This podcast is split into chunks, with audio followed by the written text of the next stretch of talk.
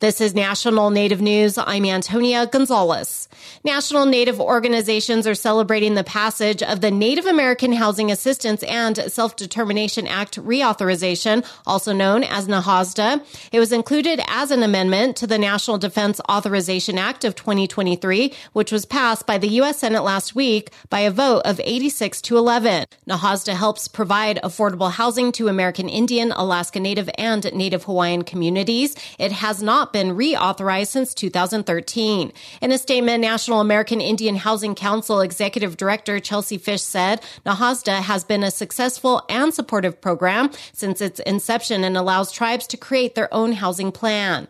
National Congress of American Indians Executive Director Larry Wright Jr. in a statement called it a victory for Indian country and said now the focus is on the House for its full implementation to help improve living conditions across Indian country. The amendment would reauthorize NAHASDA for seven years. Among provisions, it would provide greater local control over programs, streamline environmental reviews for tribal housing projects, and incentivize private partnerships. U.S. Representatives Mary Peltola and Pete Stauber have introduced legislation they say will end 50 years of unfulfilled promises. The Unrecognized Southeast Alaska Native Communities Recognition and Compensation Act. The legislation would allow the communities of Haines, Ketchikan, Wrangell, Petersburg, and Tenakee to form urban corporations and receive land entitlements under the Alaska Native Claims Settlement Act of 1971, also known as ANCSA. It would amend ANCSA to provide the five communities with the right to form corporations and receive more than 23,000 acres or one township of federal land, which was granted to other Southeast Native communities more than 50 years ago. A version is in the Senate. In a statement, the representatives called it an unjust error and said it's long overdue to correct it. ANCSA divided 44 million acres of land among more than 200 regional, village, and urban corporations to resolve land claims in Alaska, but did not include the five Southeast communities.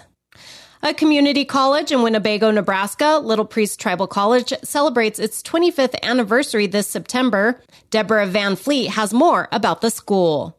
Little Priest President Manoj Patil says a common misconception is that only Native Americans can enroll, but the student body has been roughly 78% Native American and 22% non native students in recent years. He says they're looking forward to the groundbreaking for a major new science building in the next several weeks. We got a $1.2 million NSF grant two years back, and that's how we started the chemistry and the biology program. And that is now leading to the construction of a $6 million, 12,000 square foot brand new state of the art building. Little Priest offers an Associate of Arts degree in three areas, an Associate of Applied Science in two, including diversified ag and cannabis studies, and an Associate of Science in five.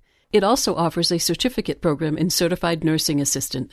Tuition has been free since the summer of 2020. The college is part of the Nebraska Transfer Initiative and also has transfer agreements with private Nebraska colleges and universities.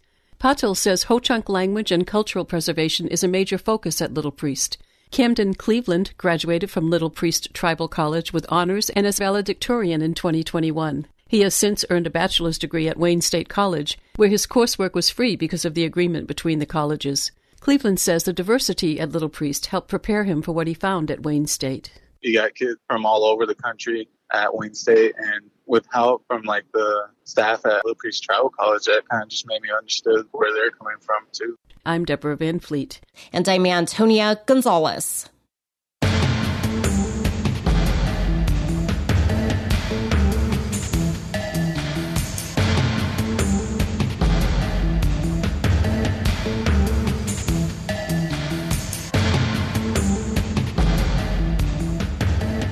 National Native News is produced by Koahnic Broadcast Corporation with funding by the Corporation for Public Broadcasting.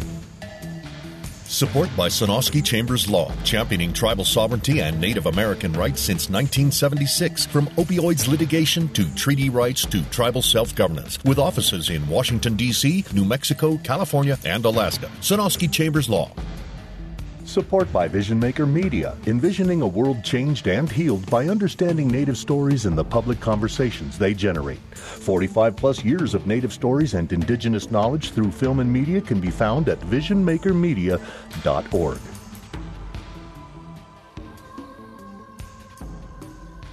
Native Voice One, the Native American Radio Network.